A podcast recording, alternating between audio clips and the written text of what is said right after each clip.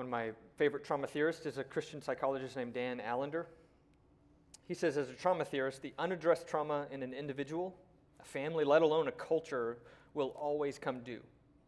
You don't escape what the body materializes in the middle of heartache by simply believing something or doing something or bonding yourself to somebody. Now, for a season, a shot of scotch may relieve certain levels of discomfort or disease, but the disease will have its own, shall we say, interior capacity to bring death. The, de- the disease will have its own interior capacity to bring death. We're in a series called The Mission of God, and this is really the story that we've been telling through the lens of Scripture. Uh, we've been using the language of sin and curse to basically put language to this disease that gets embedded in God's world and in us, and then what God is doing about it, what he has done, and what he continues to do through his people. Um, for those of you who don't remember, um, September eleventh is a pretty important day in our nation's history. Um, I was talking with a firefighter, though, a friend named John Hanks. He's now chief of one of the divisions in town. But he says it was September eleventh, twenty eleven that really stands out to him, because he was on duty that day, and there was a major accident on I forty, just right outside of Memphis. He says he remembers it because it was September eleventh. How could you forget? But a big tanker had turned over, and because of the accident, there was all kinds of like spillage that had happened. And so it was a hazmat day the whole time. But because the tanker had turned over, it meant the traffic on I forty was backed up. It was just this big roadblock. So the people who needed to get to the scene of the accident couldn't even get there. And then once they got there, they were all kind of bundled up. And it's it's this picture, if you can picture it, like a tanker with spillage and an accident, that I kind of want to start with today. So you're going to have to use your imagination. Um, and I'm going to try to tell the story of Scripture very quickly through the lens of an accident. Okay? So this is this is meant to help us understand and then help set up this part six of the cross. So I'm convinced that the story of God reveals the mission of God. In, in other words, if you want to know the mission, you need to understand the, the full story. The, the, the, the thing that God is doing in Jesus is not separated. It's not some tag on. It's the full story, and so we're going to look at, at the story of God. All right, picture an accident. Um, somebody comes over the radio. There, there's been an accident. Something, something's happened. There was a driver in a very important vehicle, and the very important vehicle turned over, and there was a fallout because of it. It's it's toxic. It's spilling out, and everything it touches eventually, and in some cases very quickly, turns to death. Can you picture that? In the story of God, this is the first part of the story, and it's called the curse of sin, where the people entrusted with this great majestic role, they swerve off course, they crash, and there's a fallout that spills over into every part of creation. But the story goes on, help is on the way. Picture like a rescue vehicle that's commissioned to go to the scene to clean up the toxic, to, to bring the cure. Help is on the way. The Lord, in the story of God, is going to do something about this. And the, the thing that he does is he sends the family of Abraham. Provided they can survive in a world that now is filled with toxins, provided they can survive that, they have the task to bring the cure to all the peoples of the earth. This is the family of Abraham in the story of God, where the cure is the blessing. That's, that's the language that Genesis twelve uses, the blessing that will reverse the curse. The blessing is the cure to the curse. Abraham's family is going to bring it. Part three in the story, we saw that the cure has protocols. That if the rescue vehicle is going to get the cure to the ends of the earth, they've got to take care of a few things. One, they have to stay away from the toxin. They just have to be separate. That you can't be near it. But secondly, there's some safety protocols that have to go in place. You can't just be haphazard with the, the thing that is going to cure the world of this toxin. This, in the story of God, is called the law. It's the law. And so Israel is given instructions, this family of Abraham is given instructions for how to be separate from the nations, how to be separate from the sin of the world, and they're given very clear instructions on how to live with a very holy God. God, in all his power, is coming to live with his people. That's this. His presence is the cure. The blessing of God's glory is the cure. And so you can't deal with it haphazardly. All right, part four of the story is the, the devastating announcement that the family is sick. Now, we saw hints. They were coughing all along the way in the rescue vehicle. But somehow, along the way, in the rescue vehicle, they totally broke protocol. They started stopping and, and bringing people in to the vehicle that were contaminated, and they started just breaking protocol with how to handle the cure. And so they, they started treating it like it was common, like it was nothing. Are you still tracking with me on, on this metaphor? And in the story of God, this is what the prophets basically come and say. Like, the coughing sickness has come to full fruition, and you yourself are in total need of a cure. And they start saying things like this: you need to have surgery. Literally, this is like the message of Deuteronomy thirty. You need to have, it's a weird metaphor, but a circumcised heart. What he's saying is you need to have like a spiritual heart surgery because you are so sick. You're as much part of the problem. Or Jeremiah, he says you need to have heart surgery, more like a heart transplant. He says the Lord is going to put his heart in you. Ezekiel, he says it like this. He's going to take your heart of stone and he's going to transplant his heart of flesh. What is the heart of flesh? He says he's going to take your spirit out and he's going to put his spirit in. You see the, the kind of metaphor of transplant, of surgery, of cure, of medicine, of an injection, of the blessing. But the prophets say that if, if you are not able to keep separate from the toxin, and if you're not able to abide with this cure, it's going to be over for you. This is part five. This is the roadblock. This is where the tanker has spilled, and there's this big pileup, and then the ambulance that was supposed to get there isn't able to because they themselves have turned over. Where is, where's the hope? In the story of God, this is the story of exile, and this is how the Old Testament ends. In death and exile, where the cure, the presence of God is actually removed. He's, he's left his people. Where instead of being separate from the nations, he scatters them out into the nations. So where's the hope coming from? Where's the cure for the curse? Where is God's blessing? And this is what we started looking at last week in the story, or two weeks ago in the story of Jesus. Jesus enters into this story in Matthew chapter one, verse one, it's like, this is the beginning of the gospel. This is the gospel story, that Jesus is the son of Abraham, the son of David, who is the Christ, the Messiah. He is the fulfillment of this story.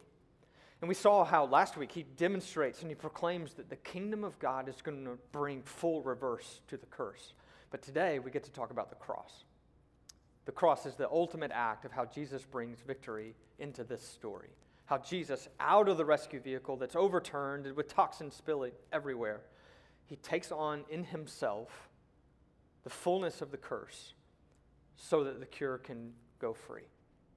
Here's the thesis for today. In Christ Jesus, the blessing of God's Spirit comes to all nations by faith. In Christ Jesus, in King Jesus, the blessing of God's Spirit comes to all nations by faith.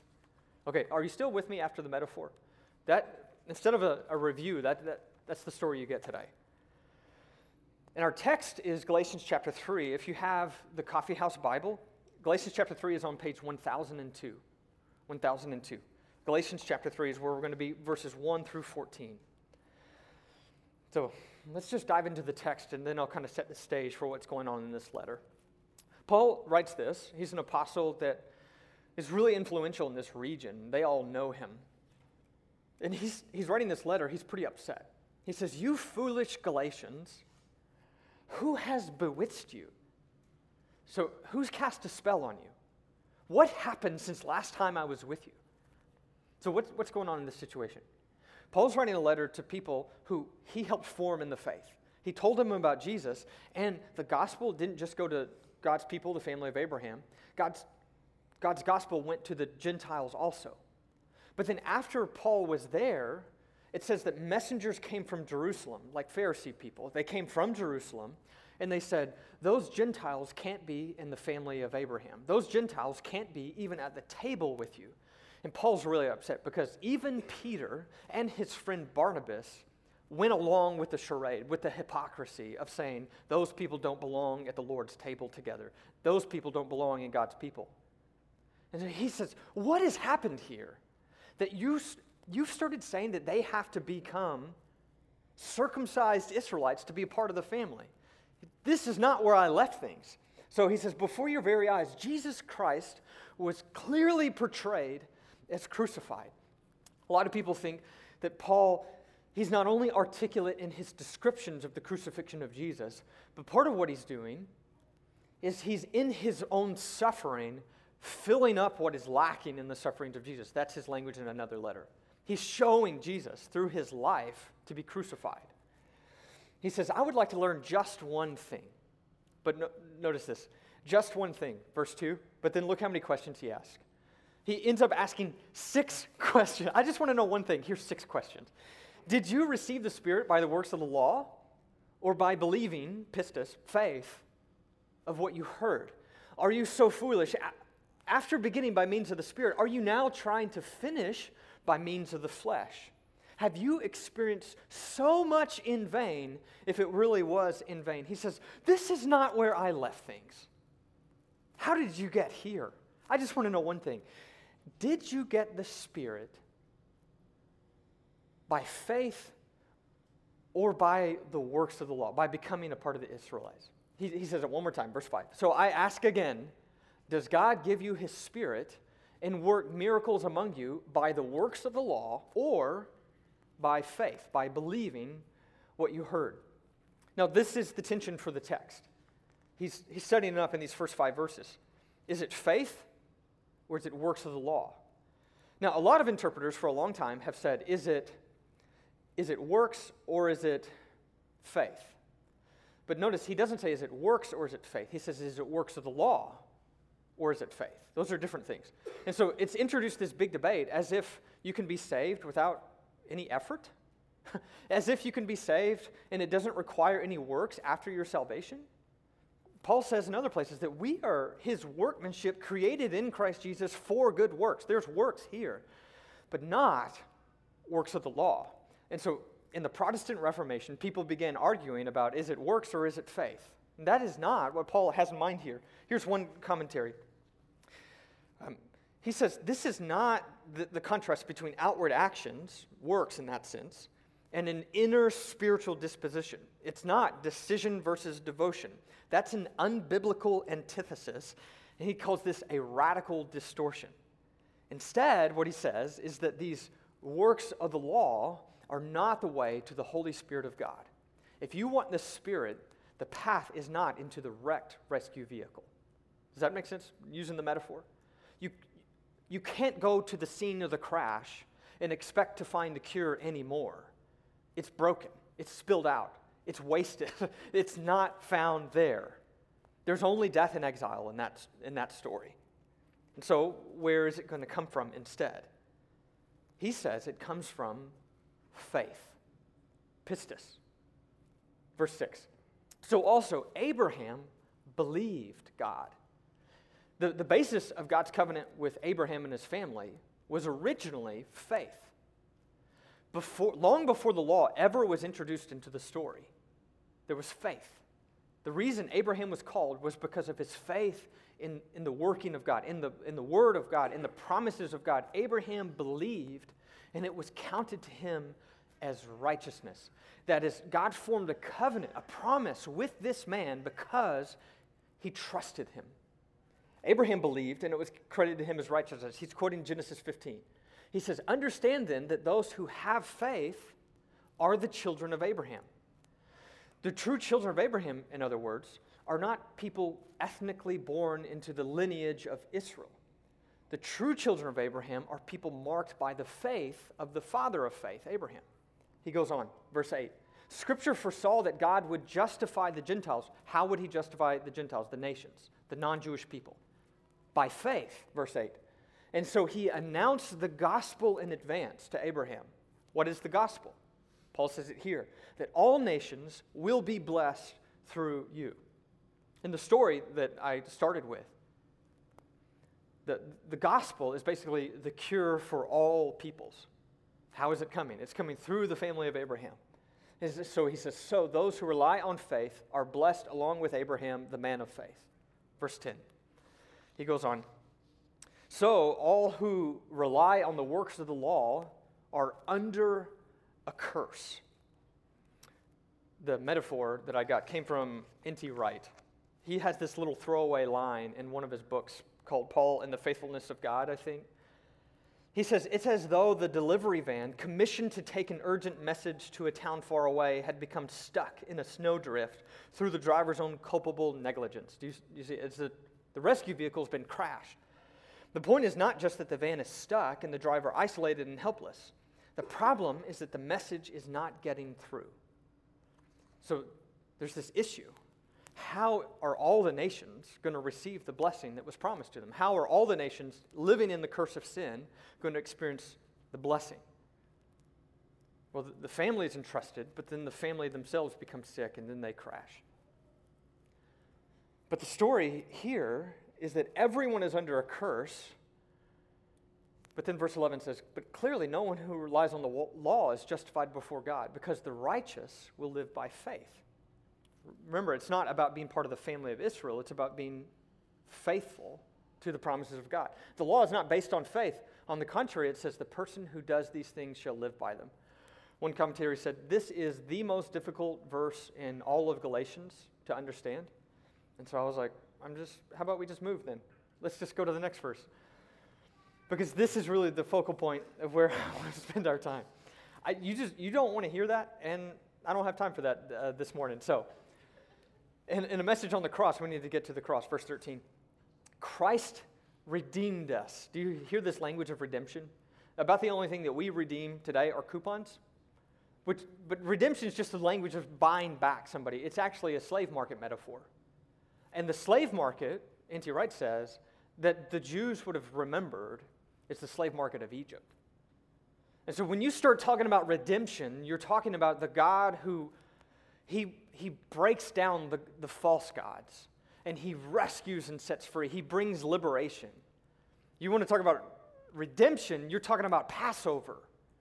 And so it's no surprise that the way that Christ has us remember his death is of a modified Passover feast, of the victory of God over the powers of evil, and a rescue of a helpless people under its weight and bondage. Christ redeemed us. But how did Christ reform the Egypt story around himself? In Galatians chapter one, it says that Christ, he gave himself for us. He, he gave himself, in First Corinthians fifteen, it says that Christ died for our sins in accordance with the Scriptures. In the language of Isaiah fifty-three, it says that all of our burdens, all of our weights were put on him. That the way that Christ redeemed us, In, in Peter's language, he says, he's become our ransom. How? He says, not by silver and gold, but by the precious blood of, of Jesus, the Lamb. We have been purchased, liberated, freed out of slavery by the death and the blood of Jesus of Nazareth. Christ redeemed us, and that's how he did it. Christ redeemed us from the curse of the law by becoming a curse for us. Now, this is a really stupid illustration, but I can't get it out of my head, so I'm just going to share it.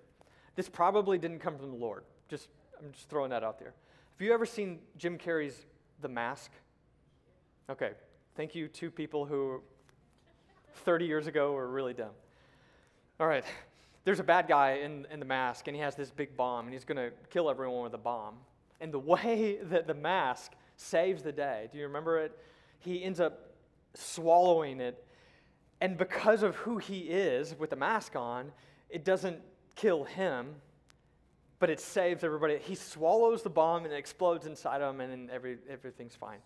He becomes, isn't that dumb? It doesn't do justice to what I'm trying to describe, so I, uh, Lord, I apologize. It says he becomes the curse.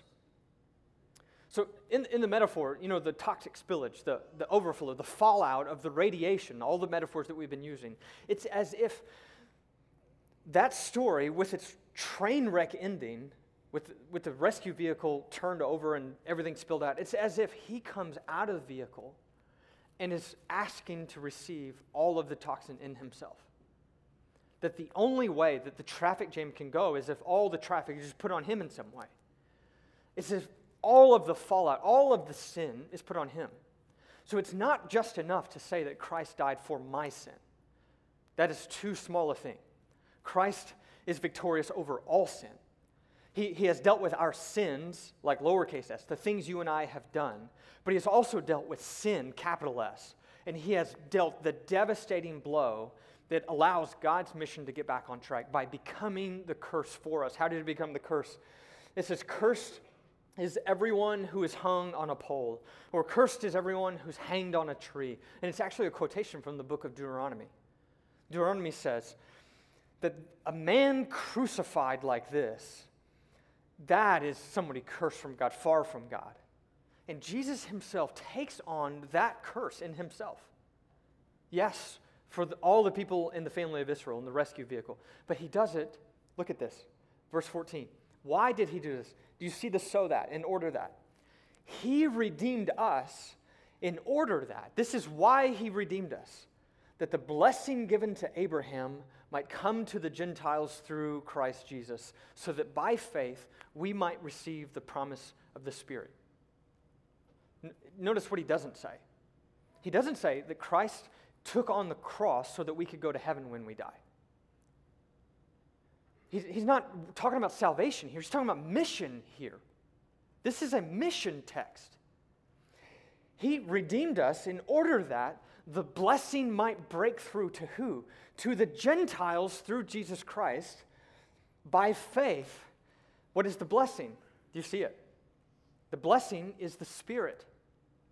This isn't a surprise. This is already what Isaiah said. Isaiah said, like the dry, thirsty ground, he says, I'm going to bring some water, and I'm going to water the dry, thirsty ground. He says, I'm going to pour out my Spirit as a blessing on your children. The, this, the Spirit of God becomes this taste of fresh water after you've been walking in the desert.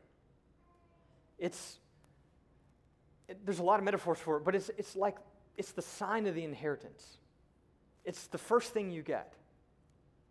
Um, maybe you've had like a grandparent or a relative die, and you kind of go through some stuff in the house, and you start divvying it up, and it's like, I get my grandmother's ring. Now, the court hasn't fully worked through uh, all the other stuff just yet, but I get this sign as a token of the greater inheritance that's still coming. There, that's, that's a metaphor Paul uses all the time in the New Testament about what the Spirit is. The Spirit is the sign, it's a foretaste of the thing that's still to come, of the great, glorious new creation. You get to taste in advance the blessing. How do you taste it? You taste and see that the Lord's good through the Holy Spirit. That's why he's saying, how did you get the Spirit? Did you get it by becoming an Israelite? No, don't go that way. That way's a dead end. It leads to a roadblock and devastation. He says, but you get the Spirit by faith in Christ the Messiah, who was crucified for us, because he redeemed us by enduring our sin so that we could experience his blessing. We can receive the promise of the Spirit. Just look at some of these beautiful ways that the New Testament describes the Spirit. It says, the fruit of the Spirit, this is what happens to these people who are transformed. The fruit of the Spirit is love and joy and peace and patience, kindness, goodness, faithfulness, gentleness, self-control. Against such there is no law. It says we become Spirit people, fruit of the Spirit people, empowered for mission. All right, let me, let me draw some threads together. What he's saying is that the Spirit of God, uh, it's not peripheral. It is the experience and the sign that you are part of the family of Abraham. And is lived out, not just in, in the amazing works of God, but primarily it's lived out in love. He says you can fulfill the law in a word. Love your neighbor as yourself. But I, I want to draw these threads together to just reiterate this thesis. In Christ Jesus, the blessing of God's Spirit comes to all nations by faith. How? These are the four big categories we've been using in this series. This is what the cross of Christ does for the problem and the curse of sin. Do you remember we talked about how God's design is warped, and instead of being spirit-led, they become serpent-led. Jesus Christ comes into the spiritual realms, and he he deals the devastating blow that, that kills the powers, that disarms the powers. Take a look at this, Hebrews two. He says, since the children have flesh and blood, he too, Jesus, shared in their humanity so that by his death he might break the power of him who has the power of death, that is, the devil, and free those who all their lives were held in slavery. How are we liberated from the powers of the gods of this world? It says, by the death of Jesus, he has rescued us from the evil spiritual powers. He has rescued us from the spiritual powers that are still have our city locked in place. Jesus Christ is bringing victory to those powers. He is dethroning the power of the devil, and he's doing it through this people. Okay, so he says, surely it's not angels he helps, but Abraham's descendants, that's us. Part two. he, he deals with the spiritual powers of evil, and then he deals with this very personal brokenness that we experience. The distorted identity, in the death of Jesus, he brings the renewed identity. Here's how Paul interprets the death of Jesus. He says, when you were dead in your sins, the guilt and the shame and, and the death of our sins, he says, God made you alive with Christ, and he forgave us all our sins, having canceled the charge of our legal indebtedness, which stood against us and condemned us. He has taken it away, nailing it to the cross, and having disarmed the powers and authorities, he made a public spectacle of them, triumphing over them by the cross. You see, he dealt with the powers, and then he dealt with the accusation that they were lobbing at you.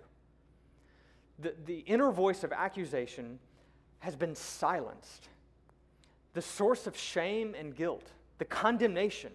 Paul says, there is now, therefore, no condemnation for those who are, who are in Christ Jesus our Lord. There's no accusation for these people. Nothing can separate us from the love of God, which is in Christ Jesus our Lord. This is, this is only part two. Part three. He takes the broken family of Abraham that turns inward. It was sibling rivalry and murder, nation against nation, and he introduces the beloved family. Look how Paul interprets the cross in Ephesians chapter two. He says, for he himself is our peace, and he has made two, the people of God, Israel, and the people of the world, the Gentiles. He's made the two one, and he's destroyed the barrier, the dividing wall of hostility. His purpose was to create in himself one new man out of the two, thus making peace, and in this one body to reconcile both of them to God through the cross, by which he put to death their hostility. This is how God is making a multi-ethnic family. God, in the cross of Jesus, breaks the things that separated peoples before, and in its place, he puts a cross that can reconcile people back to one another, so that we can mourn as white and black and Latino today. My friends Nico and Inti just stepped out, but I was so glad to see them today. Um, my, they're new students at the University of Memphis from Ecuador, and we connected through some of our, our friends. Many of you know the family that we've served many times. But the reason there can be a multi-ethnic family of God of all tribes and tongues and nations and peoples is because of the cross of Jesus. All right, that's part three. You see what, what Jesus is doing. He's reconciling our brokenness to God, our brokenness to self, our brokenness to others, and he's reconciling our brokenness to the world. That's the fourth part. He takes the holistic sin that spilled over into everything, the curse of death, the curse on creation itself, the curse in the systems of our cities and our governments. He takes all of that, and he introduces this holistic ministry. Look, once more, at how the New Testament interprets the death of Jesus. This is the Revelation scene where they encounter the, the Lion of Judah, who is the Lamb, who is worthy to open the scroll. And it says they sang a new song. And they said, worthy are you to take the scroll and to open its seals, for you were slain. And by your blood you ransomed people for God from every tribe and language and people and nation. And you have made them a kingdom of priests to our God, and they shall reign on the earth. How incredible that we are the kings and queens of creation. More so, that we will be the kings and queens of new creation. You will reign once more, just as we were designed to be. Creation itself will be restored. Behold, I am making all things new, he says. I'm, I'm making, descending out of heaven. He says there's a, a new heavens and a new earth in which righteousness dwells. The, the, the new city is coming down, and the new city will not be like this city. The new city will not be like Babylon. The new city will be filled up with the glory of the Lamb of God who sits in its midst. And the new city will be filled with these redeemed people who trust in the power of the cross to reconcile us back to God. This does a couple of things. First, this shows us that our mission has to be cross-centered. The mission is cross-centered. It's the only way the mission actually moves forward. It's the only way the mission gets out of the rescue vehicle that's overturned. It's the only way the mission goes to the ends of the earth is through the cross of Jesus. This is the only medicine that gets the Spirit of God back. Paul says this in his letters to the Corinthians. He says, the message of the cross is foolishness to those who are perishing, but to us who are being saved, it's the power of God. He says, we preach Christ crucified, a stumbling block, foolishness. But he says, when I was with you, nothing while I was with you, I knew nothing except Jesus Christ and him crucified. The cross is the center of our mission. It's the center of our announcement. But it's not just the center of our announcement. It's the center of our mission. Christopher Wright, in his book on the mission of God, he says, why is the cross just as important across the whole field of mission? He says, not just what we say, it's what we do. He says, because in all forms of Christian mission, in the name of Christ, we are confronting the powers of evil and the kingdom of Satan. With all their dismal effects on human life and the wider creation, there is no other power, no other resource, no other name through which we can offer the whole gospel to the whole person, to the whole world, than Jesus Christ crucified and risen. There's a cross-centered mission, but there's also a cross-shaped mission. Last point. The cross gives shape to the way that we do the mission. It is not only the power of the mission, but it is the paradigm of the mission. It's the model. So Paul can say, you should have the same mind that Christ Jesus had, who, though he was with God, went all the way to the cross. The downward descent of a life of suffering and service. He puts it in, in the text that I have quoted up here. He says, we ourselves who have the first fruits of the Spirit, we groan inwardly as we await our adoption.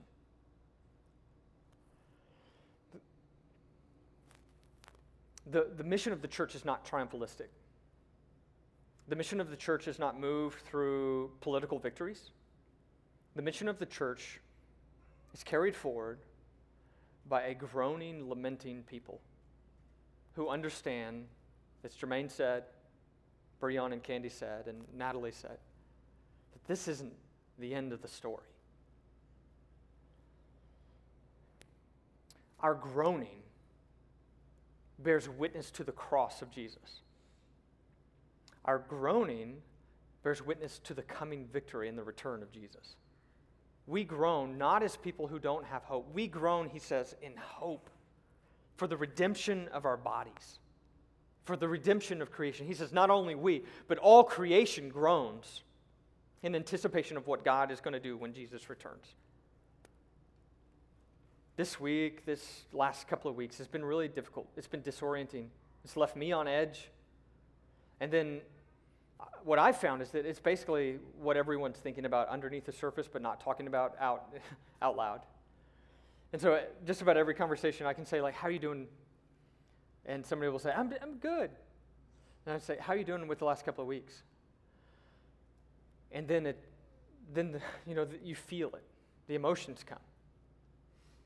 And what I'm trying to say is that that groaning is a healthy mark of God's people. It is not something you have to hide from. It's not something you have to be um, bashful about. It's not something that has to be rare or only done on occasion. We we are fully in, in Christ by the Spirit. This is something that we are called into. I was, I was thinking this morning of Second Corinthians chapter four. Let me just read this, and then, and then I'll kind of close with a reflection on Jesus. Um,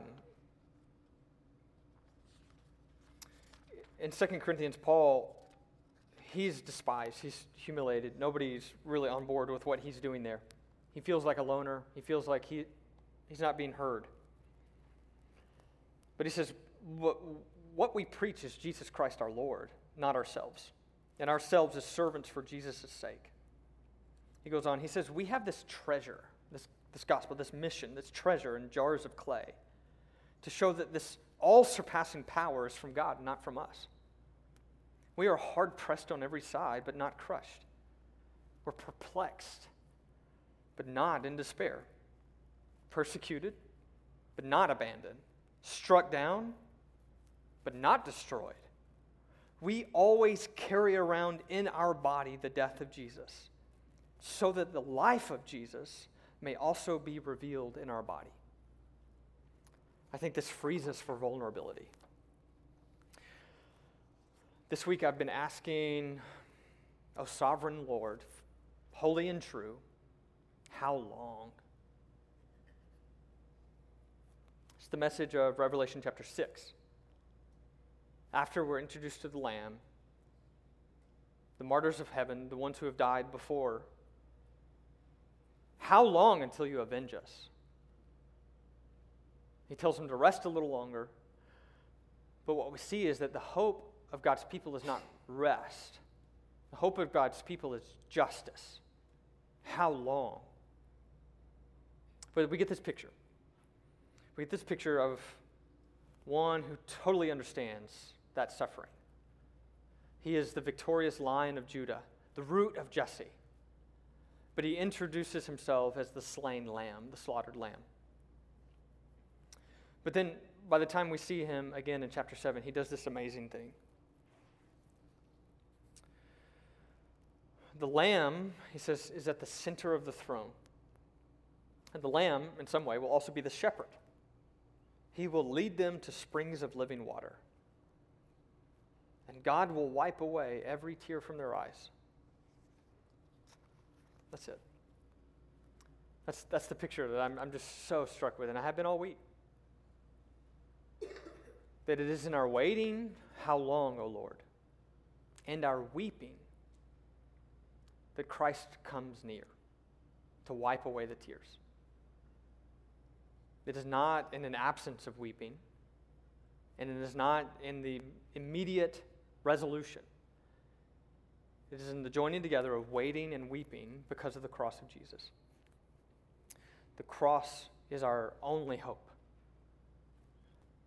The cross is our power. The cross is our access back to God. The cross is forgiveness of sins for you and me. The cross is our reconciliation. The cross is the victory over the evil one and over death itself. Can I ask you to stand, and I just want to read some of the language of Revelation over you. We'll treat this like a, a closing prayer. This is the new song. Lion and Lamb, you were worthy to take the scroll and to open its seals, because you were slain, and with your blood you purchased men for God from every tribe and language and people and nation. You've made them to be a kingdom and priest to our, to our God. And they will reign on the earth. Worthy is the Lamb who was slain, to receive power and wealth and wisdom and strength and honor and glory and praise. To him who sits on the throne and to the Lamb be praise and honor and glory and power forever and ever. Amen. You're dismissed. Please go get your children.